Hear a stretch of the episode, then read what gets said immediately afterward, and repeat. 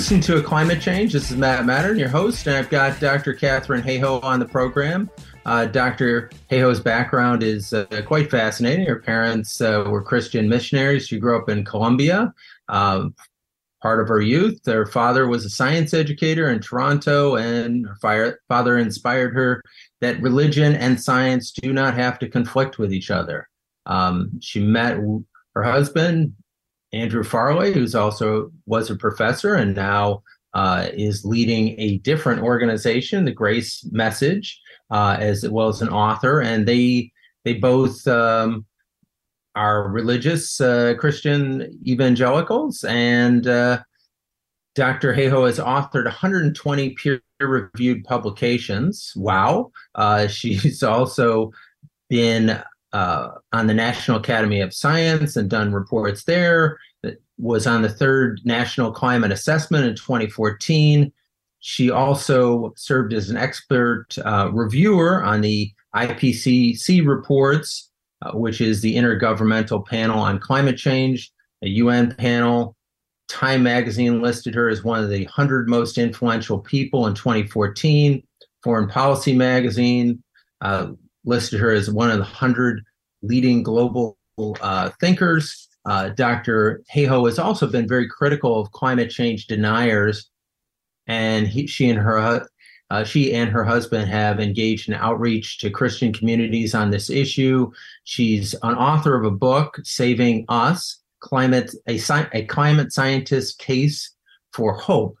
Um, she delivers lectures based on scriptures that focus on the benefits of collective action to mitigate the efforts on climate change. And one of the quotes uh, that I really liked was Our faith demands that we act on this issue. So, uh, welcome, Dr. Hayhoe, to the program. Uh, thanks for being on our show. Thank you for having me. So I'd love to have you tell everyone your story. It's, uh, I know I left a, a lot of uh, blanks in the story as to what led you to be an atmospheric scientist. Sure. So, first of all, what is an atmospheric scientist? Well, that's someone who studies the part of the climate system that's the atmosphere. Other climate systems might other climate scientists, I should say, might be studying the ocean.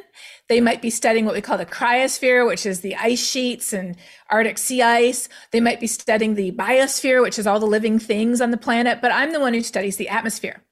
And what led me to do this was because I learned that climate change is no longer just a future issue. It's a present issue affecting us today. And even though it affects all of us, it doesn't affect us all equally. It affects those who've done the least to contribute to the problem, especially the poorest and most marginalized people on the planet, the most. So I was finishing my undergraduate degree in physics and astronomy, and I was planning to be an astrophysicist when I took this extra class on climate change because it looked interesting and it fit in my schedule. And that's where I learned these things. And that's what completely changed my perspective. I realized that we had to fix this as soon as possible. I had some of the skills that you need to do this work. Specifically, climate modeling is the area that I focus on, modeling of the atmosphere. And I know that every bit of warming matters. So everything that each one of us can do, no matter who we are, no matter what our area of expertise, everything that each one of us can do to make a difference really does count. Well, that uh, that is an important point, and I think uh, we all have something to do. I've certainly heard people argue that it really is the major organizations and the government that have to really take the lead on this as uh, individual action you know isn't going to dig us out of the hole that we're in. We need to have uh, really concerted action by the government. Do you think that's true? Well often people ask me do we need individual action or do we need systemic change? And my answer to that question is yes because what is a system made up of other than people? And how does the system change other than when individuals within that system call for and advocate for and catalyze that change? So our individual choices, and even more importantly, our individual voices are key to catalyzing this change. But the change must happen at the system level because even if you and I and everybody listening who want to do the right things, even if we changed all our light bulbs, made sure that we were powered 100% by renewable energy, used public transportation or biked or plug-in car, ate plants, didn't fly anymore, did everything that we could to reduce our personal carbon footprint, that wouldn't even take care of more than a fraction of the problem. We need to change the system so that for everybody, the easiest choice and the most affordable choice is also the best choice, not just for them and their family and their health and their pocketbook, but also for all of us and for our future. And so that's why we need the system to change. But the way it changes is when individuals lean in, advocate, call for that change, sometimes by example and sometimes by using their voices. So tell me, uh, you're plugged into the Christian community. Do you see that the percentage of Christians accepting that climate change is real is increasing or decreasing? Well, first of all, I want to say that the phenomena of Christians rejecting what science is telling us about the fact that the planet is warming, humans are responsible, the impacts are serious, and we need to act now, it is primarily a US phenomenon. In fact, outside the US, I have a colleague who tracks this and has studied it. When we find climate denial in Christian circles outside the US, almost every single time those ideas can be tracked back to a US source. So wow. what what makes American Christians different than any other Christian? I mean, if you're Catholic, you have the same Pope. You know, if you're any type of Christian, you have the same Bible, right? What makes American Christians different? One word, politics. It turns out that when you control for politics, the religious differences primarily disappear.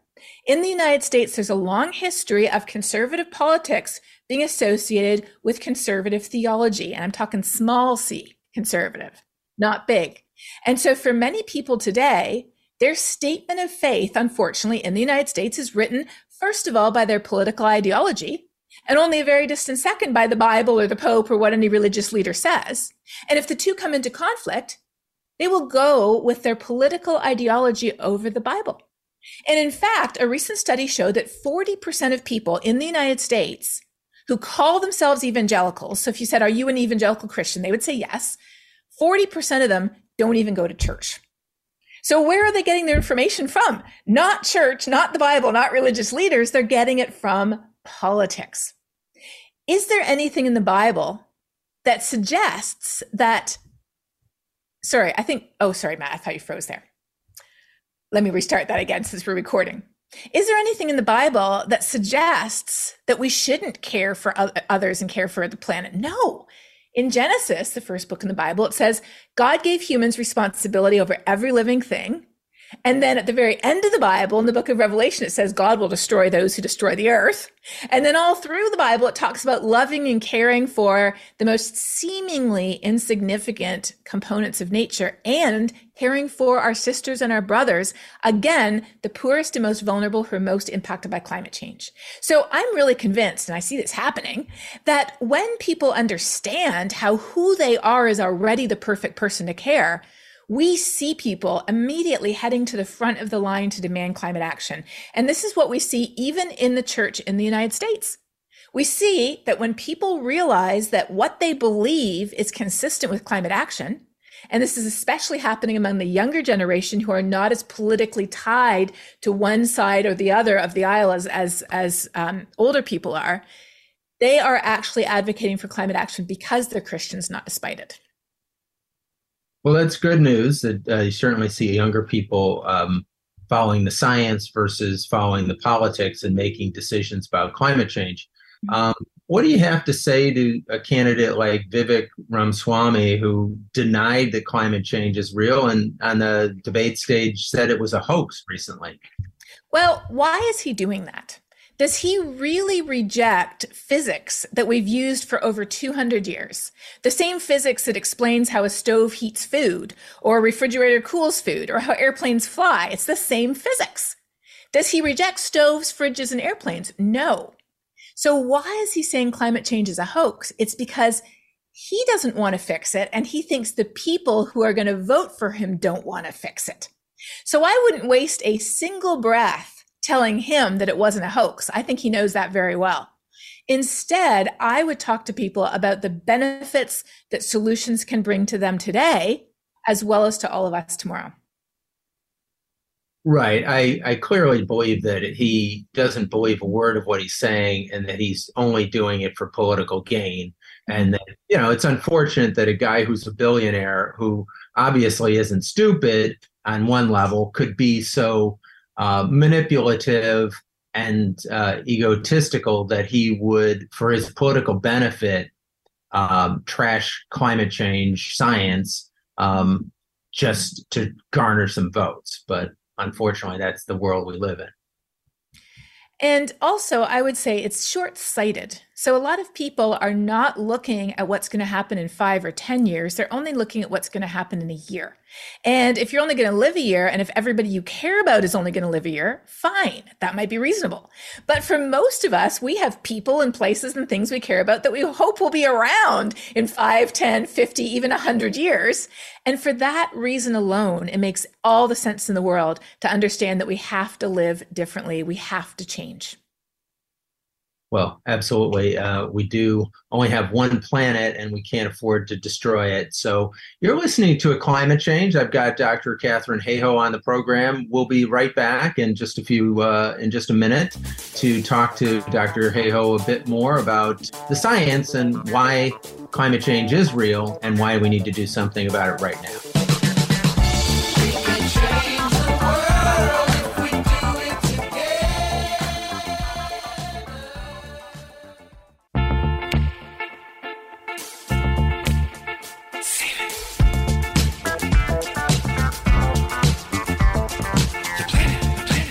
You're listening to a climate change. I've got Dr. Katharine Hayhoe on the program. And, uh, Doctor, I wanted to ask you what are the ways that you explain to conservative Christians that climate change is real and they should take this seriously? Well, we have to start with what we just talked about before the break, which is understanding why they think it isn't. And despite the fact that we often hear religiously sounding objections, like, you know, God is in control, so why does this matter? Or the world's going to end anyway, so why do we care? When you just scratch the surface, you can see that those aren't religiously at all. In fact, they directly contradict what the Bible says about how humans have responsibility over every living thing on this earth, or how we don't know what the future holds. So today we're called to love and care for other people. That's literally things that the Bible says. But these are just excuses. Religiousy and sciencey sounding excuses for what? To prevent action. Because for political reasons, people have been told that it's too expensive or it's going to destroy the economy, it's going to take away my personal liberties to take action on climate change. But the reality is, if we don't fix climate, it will fix us. It is in all of our best interests Christians or not, to transition to a clean energy economy where we don't have millions of people dying every year from the air pollution from burning fossil fuels. To transition to an economy where we don't waste and throw out half the food we produce while people go hungry. To a world where people have a safe place to live that is not threatened by flood or storm or hurricane or disaster. For a better future with clean air and clean water and abundant food and safe places to live, we all want that but we can't get there without climate action. So we have to understand where people are coming from. That's number one. And then number two, and this is actually what I cover in my TED talk if people are interested. I have a TED talk about how do we have these conversations about climate change. Number two is we have to start with where they're at. We have to start with something they care about. So, for example, I love to ski. But if somebody else doesn't care about skiing, I'm not going to be talking their ear off about how there's no snow at Christmas and how the ski seasons are getting shorter and how winter athletes are concerned about climate change because they don't care about that. We need to start with what they care about. And with fellow Christians, that's it's always easier to have a conversation with somebody who shares something with you. With Christians, I often talk about, hey, did you know that the Bible says this? Did you know that these Christian organizations are doing that? Did you know that because I'm a Christian, that's why I'm a climate scientist and that's why I care so much? Start with where people are at, connect the values they already have to why this problem matters, but then don't stop there. Always bring in positive, constructive solutions and examples of things people are doing. And so people always ask me, well, like what? So last year I started a newsletter. It's a free weekly newsletter. It's called Talking Climate. And you can Google it and find out how to subscribe from my website or, you know, just Google Talking Climate and Katharine Hayhoe. And every week I have a piece of good news, a piece of not so good news because we need to understand what's happening and why it affects us. And then something that you can do to make a difference to start the conversations. Well, that sounds great. I, I, I do encourage my listeners every week to go out there and do something to engage, volunteer, uh, take action, change eating habits, change uh, our consumption habits, so that we're using less stuff, and that all benefits the the climate ultimately. So, uh, tell us a little bit about um, these extreme weather events and whether they are moving the needle in terms of uh, convincing more people that climate change is real, serious, and we need to do something immediately. Mm-hmm. So, how is climate change affecting extreme weather events? It's not often creating them. I mean, climate change doesn't typically light the wildfire or create the hurricane. But what it's doing is it's taking these extreme events and it's supersizing them. It's making them bigger, stronger, and more dangerous. So, in a warmer world, when a hurricane spins up, as it always does during hurricane season, there's a lot more energy in the ocean to power that hurricane into a category three, four, or even five than there was 50 or 100 years ago.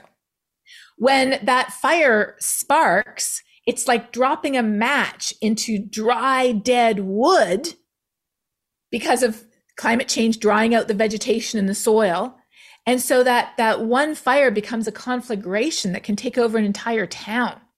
Climate change is loading the weather dice against us. And so today, there's hardly a person on the planet who could say, I haven't seen a way that climate change is affecting me or the people or the places I love with my own eyes. So, what that's doing is it's dismantling one of the key barriers to climate action, which is psychological distance for a long time, many people said, sure, climate change is real, but it only matters to people living in the future or people who live over there or polar bears up in the Arctic, not me. Today, we understand it's me. The heat waves, the floods, the storms, the wildfires, it's affecting me, the people, the places I love. But that's not enough to catalyze change at the scale we need because it's only half the coin. Half of the coin is understanding the risk. What's the other half of the coin? Knowing what we can do about it. And unless we help people see what they can do to make a difference, unless we give examples of here's what other schools have done, why doesn't our school do this?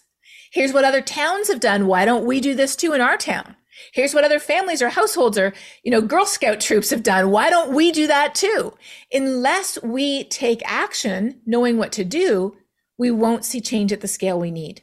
So today, more than ever, it's essential to talk not only about how climate change is affecting us and why it matters, the first side of the coin, but at the same time and in the same breath, what we could do working together to make a difference. Because if we're convinced there's nothing that we can do, then we will be doomed.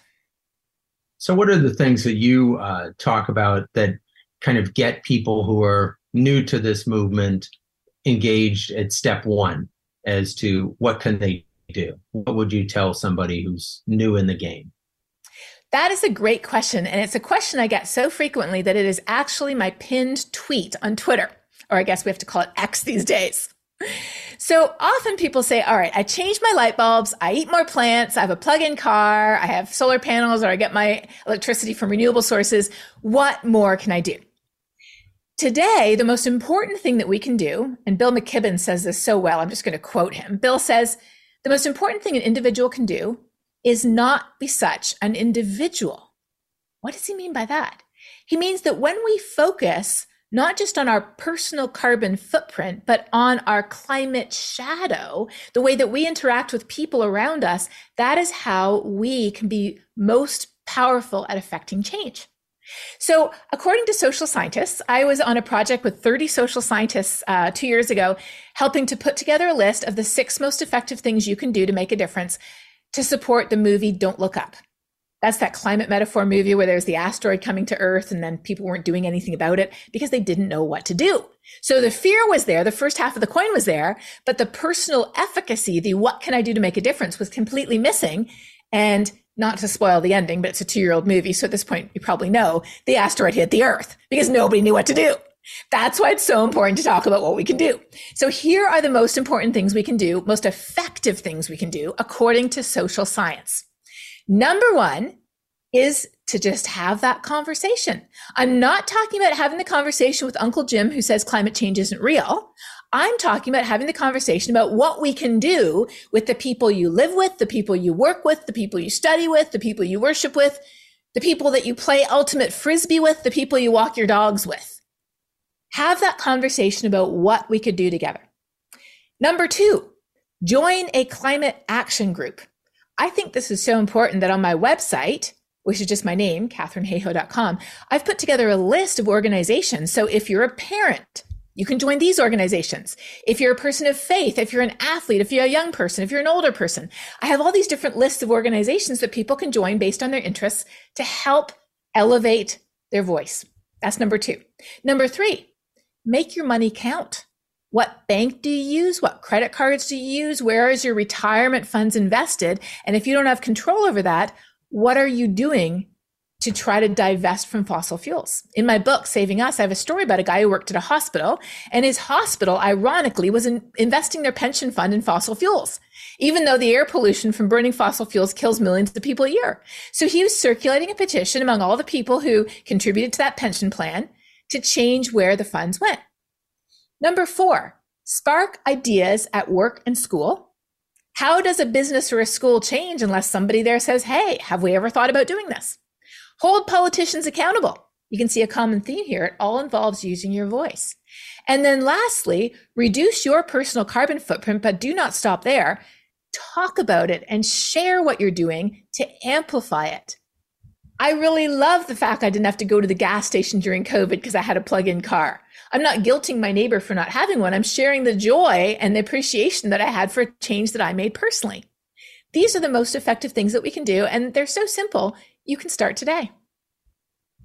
Well, uh, I will start today. Uh, we we joined this uh, one uh, for the planet uh, a, a, while back or earlier this year, and uh, so everybody on the on the um, company is kind of part of that, and we're going to work with various nonprofits, and and we're we're working to have our law firm be a zero kind of you know carbon neutral organization. So so that's something that kind of is engaging us and and something i want to share with other people so that they can start thinking about it. And and even though i had the show uh a climate change for two years i hadn't hadn't uh, made that decision.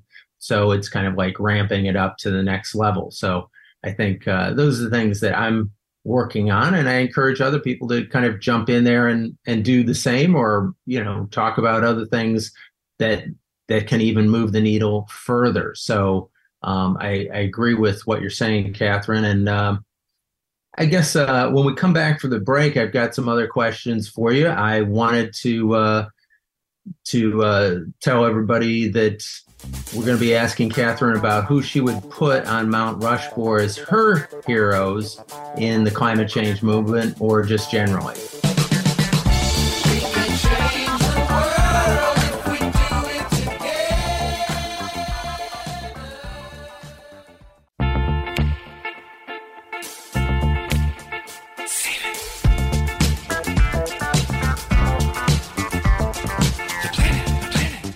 You're listening to a climate change. This is Matt Mattern, and I've got uh, Dr. Katharine Hayhoe on the program. Uh, Dr. Hayhoe, before the break, was talking to you about who you would put up on Mount Rushmore um, regarding the climate change movement in particular.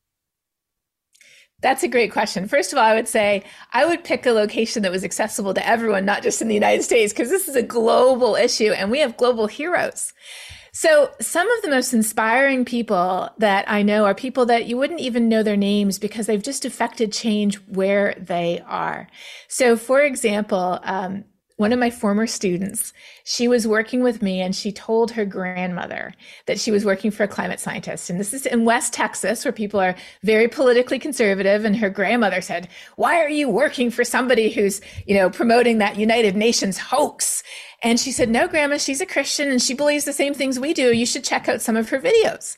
And so her grandma checked out my global weirding videos because that's the power of engaging with people who, who love us and, and, and loving people in return is because sometimes we can, we're, we're willing to consider other people's views that we might not ordinarily if they were somebody else her grandma completely changed her mind on climate and is now buttonholing all of the people at her little Baptist church in her little town in Texas, telling them that climate change really is real and here's how it's affecting Texas and here's what we can do about it as Christians. So I would love to see millions of people's faces up there with little stories underneath of all the things they're doing. And in my newsletter, uh, once a month, I highlight somebody who's an inspiration who you've never heard of before. And this m- past month, it's a soccer player from northern Pakistan who is not only an advocate for women in sports, but she's also an advocate for climate action because of how it's affecting her people in northern Pakistan. Um, before that, my climate inspiration was a young 10 year old boy who has a podcast to talk about climate change and what kids can do about it. So I personally would love to see millions of, of faces on Mount Rushmore. But if I had to pick just one or two that people might have heard of, I would probably lead with a woman called Christiana Figueres. Now, she might be a familiar name to some of you and she might not to others, but she led the United Nations Framework Convention on Climate Change process that eventually came to the Paris Agreement in 2015. The Paris Agreement is the first global treaty with every country in the world signing on to reduce their carbon emissions to limit warming to at least two degrees Celsius, which is three and a half degrees Fahrenheit, and preferably one and a half degrees Celsius, which is about 2.7 degrees Fahrenheit, if we can. And Christiana shepherded all the countries in the world to that historic agreement. And I just think the patience, the optimism, the indefatigableness that it takes to reach something like that is phenomenal. And she is still a source of encouragement um, and inspiration today. So she's one climate hero. But there's so many other climate heroes who are making a difference at every scale, who are creating organizations that empower people like Citizens Climate Lobby or the Sunrise Movement, um, all of the children and young people who are standing up and using their voice so courageously and so boldly to advocate for a better future for all of us. And then the leaders in business, in finance, in education, in health, in all the different sectors across the economy, there are leaders who are standing up saying, Hey, people, we need a transition plan. We've been living as if there's no tomorrow. We've been living as if we're on a infinitely flat planet and we can always go somewhere else to get more of what we need. We're on a round planet and we need a transition plan to a net zero future and a circular economy and we're going to lead the way. So as you can see i think maybe we should convert like all the mountain ranges into mount rushmore to get all the faces up there that we need because when we start looking for positive inspirational stories they truly are all around us. Well i appreciate your answer. It's a great one and um, i just had somebody on the program uh, last week and um, Justin J. Pearson, who's a state representative in Tennessee, and and he was talking about how he liked to keep his heroes kind of touchable, and I think that that's a great um, a great, way to talk about them, and I, I appreciate some of the people that you mentioned are are very relatable, kind of average everyday folks that we all can can aspire to do that kind of work ourselves rather than somebody who might seem like, oh, geez, well, to be a hero, it, it takes so much. I, I can't possibly get there. But but it but we don't have to lead the UN treaty for you know to be a hero. We can do something more modest, like talk to our neighbors and friends and convince them about the need to act. Well, that's exactly it. And I came to this revelation that you just expressed so beautifully in a really interesting way. Um, one of my colleagues, George Marshall, he founded the organization Climate Outreach, which is a phenomenal organization with all kinds of great resources on how to effectively talk about and engage people on climate change. But I follow him on Instagram and he shares photos of how he bikes around to little towns in England on the weekend. He's an avid biker and he takes pictures of those little towns. And he had a photo on his Instagram account a couple of years ago, and it was a memorial stone for a member of parliament. Now, I've heard the name William Wilberforce, and most people have, as a as a primary motivating force in the anti-slavery movement in the UK at that time. But on this member of parliament's tombstone, a memorial stone, it said that he had been an ardent advocate for the anti slavery movement and for the abolishment of slavery in the United Kingdom for years and even decades. It explained how many times he had voted for the legislation, how he had advocated for the legislation, how it hadn't happened, it hadn't happened again, it didn't happen again. And then it said finally, just before he died, he voted for it again, and enough people voted for it that it passed, and the realization of his life's work was accomplished. And that made me realize society has changed before. Women got the vote. Slavery has mostly been abolished. Civil rights have been enacted in the United States. Gay marriage has passed. How did that happen? We might know a few of the names. You might know the names Susan B. Anthony, Martin Luther Jones, Nelson Mandela. But how many thousands, tens, hundreds of thousands of people advocated with them, fought with them, used their voices to change where they were? And we don't remember their names today, but we stand in the shadow of their voices and their deeds. And every single one of us, I'm convinced, can be one of those people for the next generation. So, uh, tell us what gives you hope going forward. What's uh, what uh, makes you feel positive and upbeat about the future? Well, what gives you hope is the most common and frequent question I'm asked as a climate scientist. And it's so common, in fact, that I wrote my book, Saving Us, specifically to answer that question. Let me give you the short version, though. First of all, when I say hope, I'm not talking about positive thinking. Because if we all just engaged in positive thinking, we'd be thinking positively until our civilization fell apart. It's not about positive thinking. My definition of hope begins with realizing it's bad and it's going to get worse. And there is no guarantee that a better future awaits us. But I know that if we do everything we can to make a difference, and the science is very clear on this, we can alter the outcome. The science says every bit of warming matters. Every action matters. Every choice matters. What we do matters. That is what gives me hope. So when I look around, where do I find hope? I find hope in the thousands, hundreds of thousands, even millions of people who are already making a difference.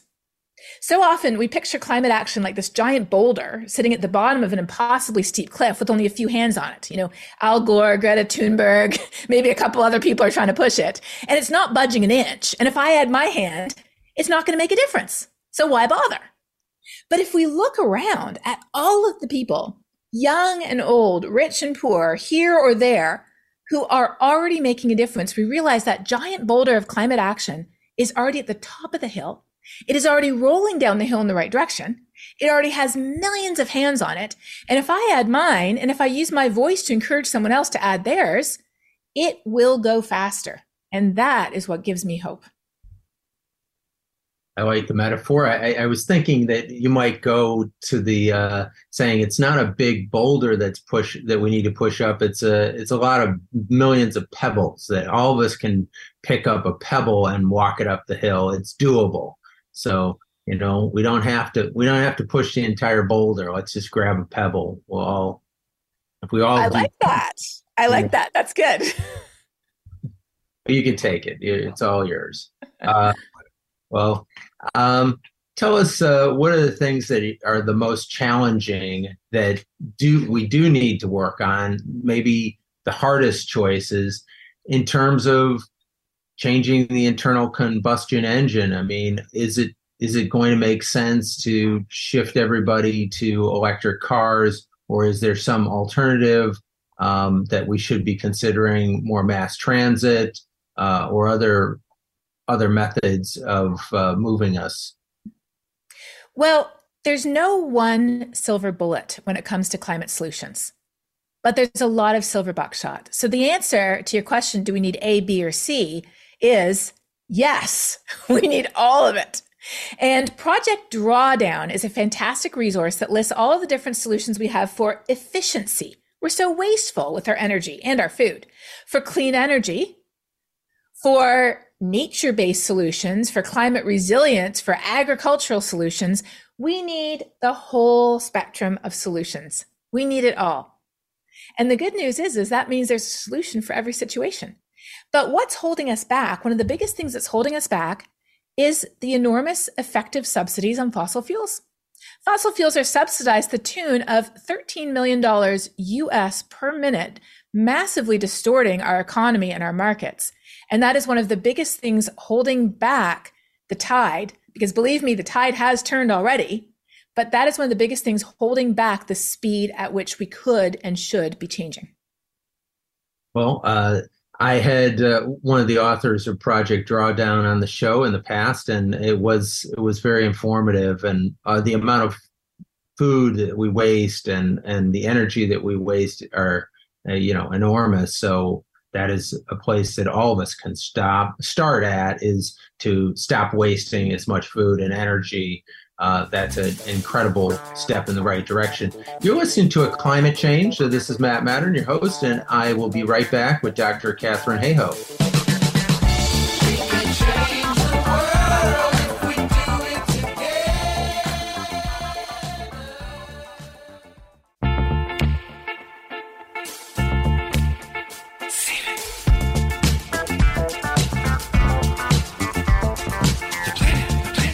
You're listening to a climate change. This is Matt Mattern, and I've got Dr. Katharine Hayhoe on the program. Tell us a little bit about uh, things that are upcoming, such as COP28, that's going to occur, I believe, in Dubai this year. What are your thoughts on that? And uh, it seems like uh, a little bit of a contradiction in terms. We've got a, a climate action meeting in a place where fossil fuels are kind of the center stage. What what's uh what's the best me- what's the best method to approach that meeting for climate uh, activists? Yes, I think you've put your finger on exactly the concern of many people. So, first of all, what is COP? COP is an acronym. It stands for Conference of Parties to the United Nations Framework Convention on Climate Change, which is quite a mouthful. And this is the 28th meeting. The 27th meeting last year was in Egypt, and the 26th meeting the year before that was in Glasgow, Scotland. So every time this meeting rolls around, people often think, well, surely this is the one where they're going to fix climate change entirely. And then when that one meeting doesn't fix climate change entirely, everybody says it was a complete failure. No one meeting is going to fix climate change entirely, especially when it's only a meeting for one sector of all the actors who have to come together to fix this. Who are all the actors? Everybody. So we need companies and multinational corporations at the table. We need organizations and nonprofits and NGOs at the table. We need universities and schools and seminaries at the table. We need organizations like the Rotary Club and professional organizations of psychologists and psychiatrists and medical professionals and engineers at the table in addition to national governments. And so at the COP negotiating table, you only have national governments. You don't have cities, you don't have states or provinces, and you don't have all of the other non state actors. Is COP important? Yes. Is it essential? Yes. Is it sufficient? No. It's not sufficient, but nothing is. Again, we need everything. So, what's going to be happening? Every time they have a set of goals to agree on. Are the goals enough? They never are, but you have to get unilateral consensus. You have to get everybody to agree to something in order to pass it. Has COP accomplished anything so far? Yes, it actually has. We were talking earlier about the Paris Agreement. The Paris Agreement was signed at COP in 2015. Before the Paris Agreement, we were heading to a world that by the end of the century would be four to five degrees Celsius that is eight to 10 degrees Fahrenheit, four, or sorry, eight to nine degrees Fahrenheit, four to five degrees Celsius warmer than today. Today, thanks to the Paris Agreement and thanks to legislation that has already been implemented, not promised, but implemented, we are heading for a world that's going to be about two and a half to three degrees warmer instead of four to five degrees warmer. So that's a big difference that's already happened. Is it enough? Not yet. But is it, is it a big step in the right direction? It is. So the COP process is important. It is absolutely essential to bring countries together to say, what have you done in the last year since we were here? And there's organizations that actually, you know, vote for a climate criminal every every day of COP to highlight who isn't doing what they promised they would do.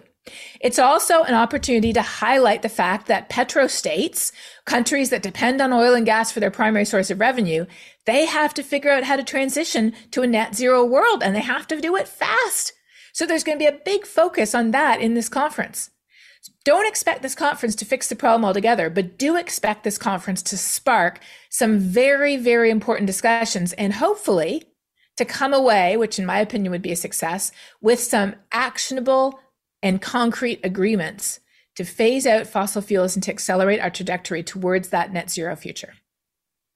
Well, I think that you're right in that um, actually having the the COP28 at Dubai, I think puts the spotlight where it needs to be, which is on the petro states and on our oil producers as to what they're going to do to ante up to change the trajectory of the planet. Because um, trying to do this without their involvement, without their cooperation, well, it's it's a failed model. We we have to have them on board.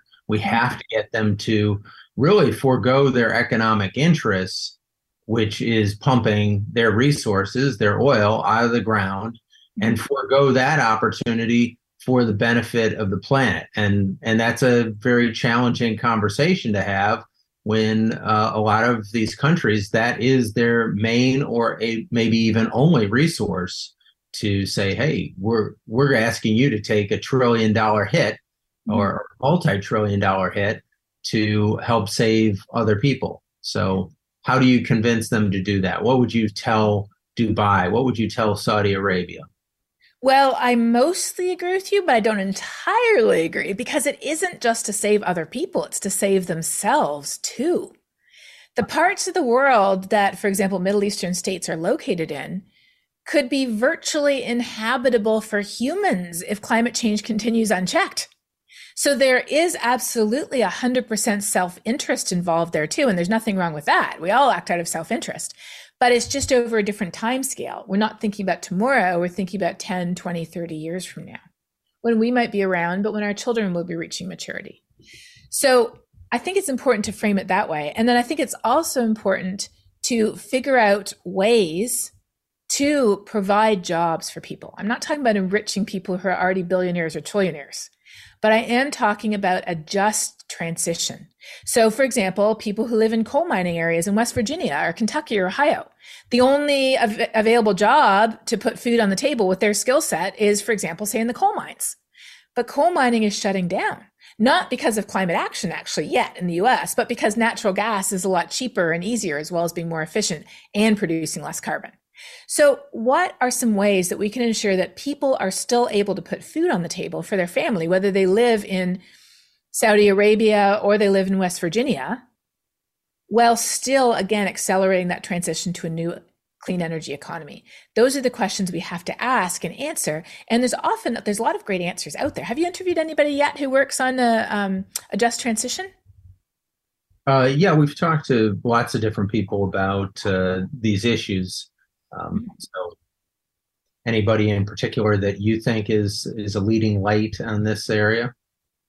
Um, well, there was definitely a lot of different organizations involved at the local scale. And being Canadian, one of my favorite organizations is from Canada.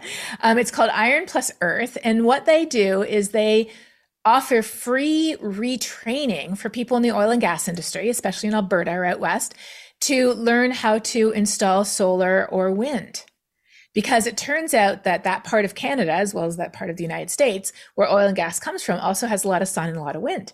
And so free retraining programs offer people the ability to upgrade their skills and look for a job in a different sector which you know if if they had to go out and pay for that training and take time off work they might not be able to do that well that's uh, very important and I, I think that we obviously have transitions available for the economy at large.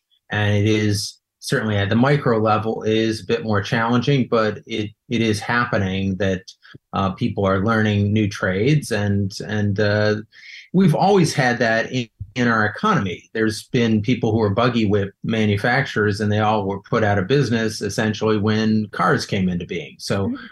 we've always had transitioning. So kind of holding on to jobs that are certain segments and saying, oh, we have to keep those jobs. Well, that just isn't how a dynamic economy works over time. Mm-hmm. Exactly. So, mm-hmm. what do you what are your thoughts as to um, in terms of solar and wind? We've heard in Texas that they're putting impediments to uh, further solar and wind farms, uh, even though Texas has benefited greatly by having lots of solar and wind is one of the leaders in that area. Well, Texas, the state of Texas now has more solar and wind energy installed than any other state put together. And this summer, with most days over 100 degrees Fahrenheit, that's what kept the power grid up was the solar and wind. So there haven't been restrictions put on yet, but there are attempts to do so. And we are also seeing attempts to move against climate action at the national scale in the US. We're seeing that in places like the province of Alberta in Canada. We're seeing it even in the EU, where there's a backlash against clean energy. Why is that? It's because climate denial has never been about rejecting the science. People still use, like I said, stoves, refrigerators, and airplanes. It's the same physics that explains how we burn coal, gas, and oil. We produce heat trapping gases, and they're building up in the atmosphere, wrapping an extra blanket around the planet, causing it to warm. Climate denial has always been about solution aversion. And the closer we get to substantial climate action, you know, here in the United States, the, infra, uh, the Inflation Reduction Act was the biggest piece of climate legislation the country's ever seen. The closer we get to catalytic climate action, the stronger, the more forceful, the more vociferous the solution aversion becomes. So, in a way, seeing this strong pushback against action, which clearly benefits even the very people opposing it, seeing how clearly people are willing to cut off their nose despite their face reveals that the real problem is not lack of information about the science. The real problem is there's just some people who want the status quo to remain the same forever. And like you just said, that is not what happens with human society. The clean energy revolution is already underway. The question is just can we get it going fast enough to avoid the worst and most serious of the climate impacts? That is the only question left today. Dr. Hayhoe, it's been a pleasure having you on the program. Everybody should check out uh, Dr. Katharine Hayhoe's book, Saving Us, a Climate Scientist's Case for Hope, katharineHayhoe.com, as well as her TED Talks. We're so happy to have you on the show and uh, look forward to working with you going forward because uh, you definitely have your fingers on the pulse of what we should be doing and how we can help save the planet. Go check out climatechange.com. You can see what we're up to. Also, follow us on all social media channels. Until next week, uh, have a great week, everybody.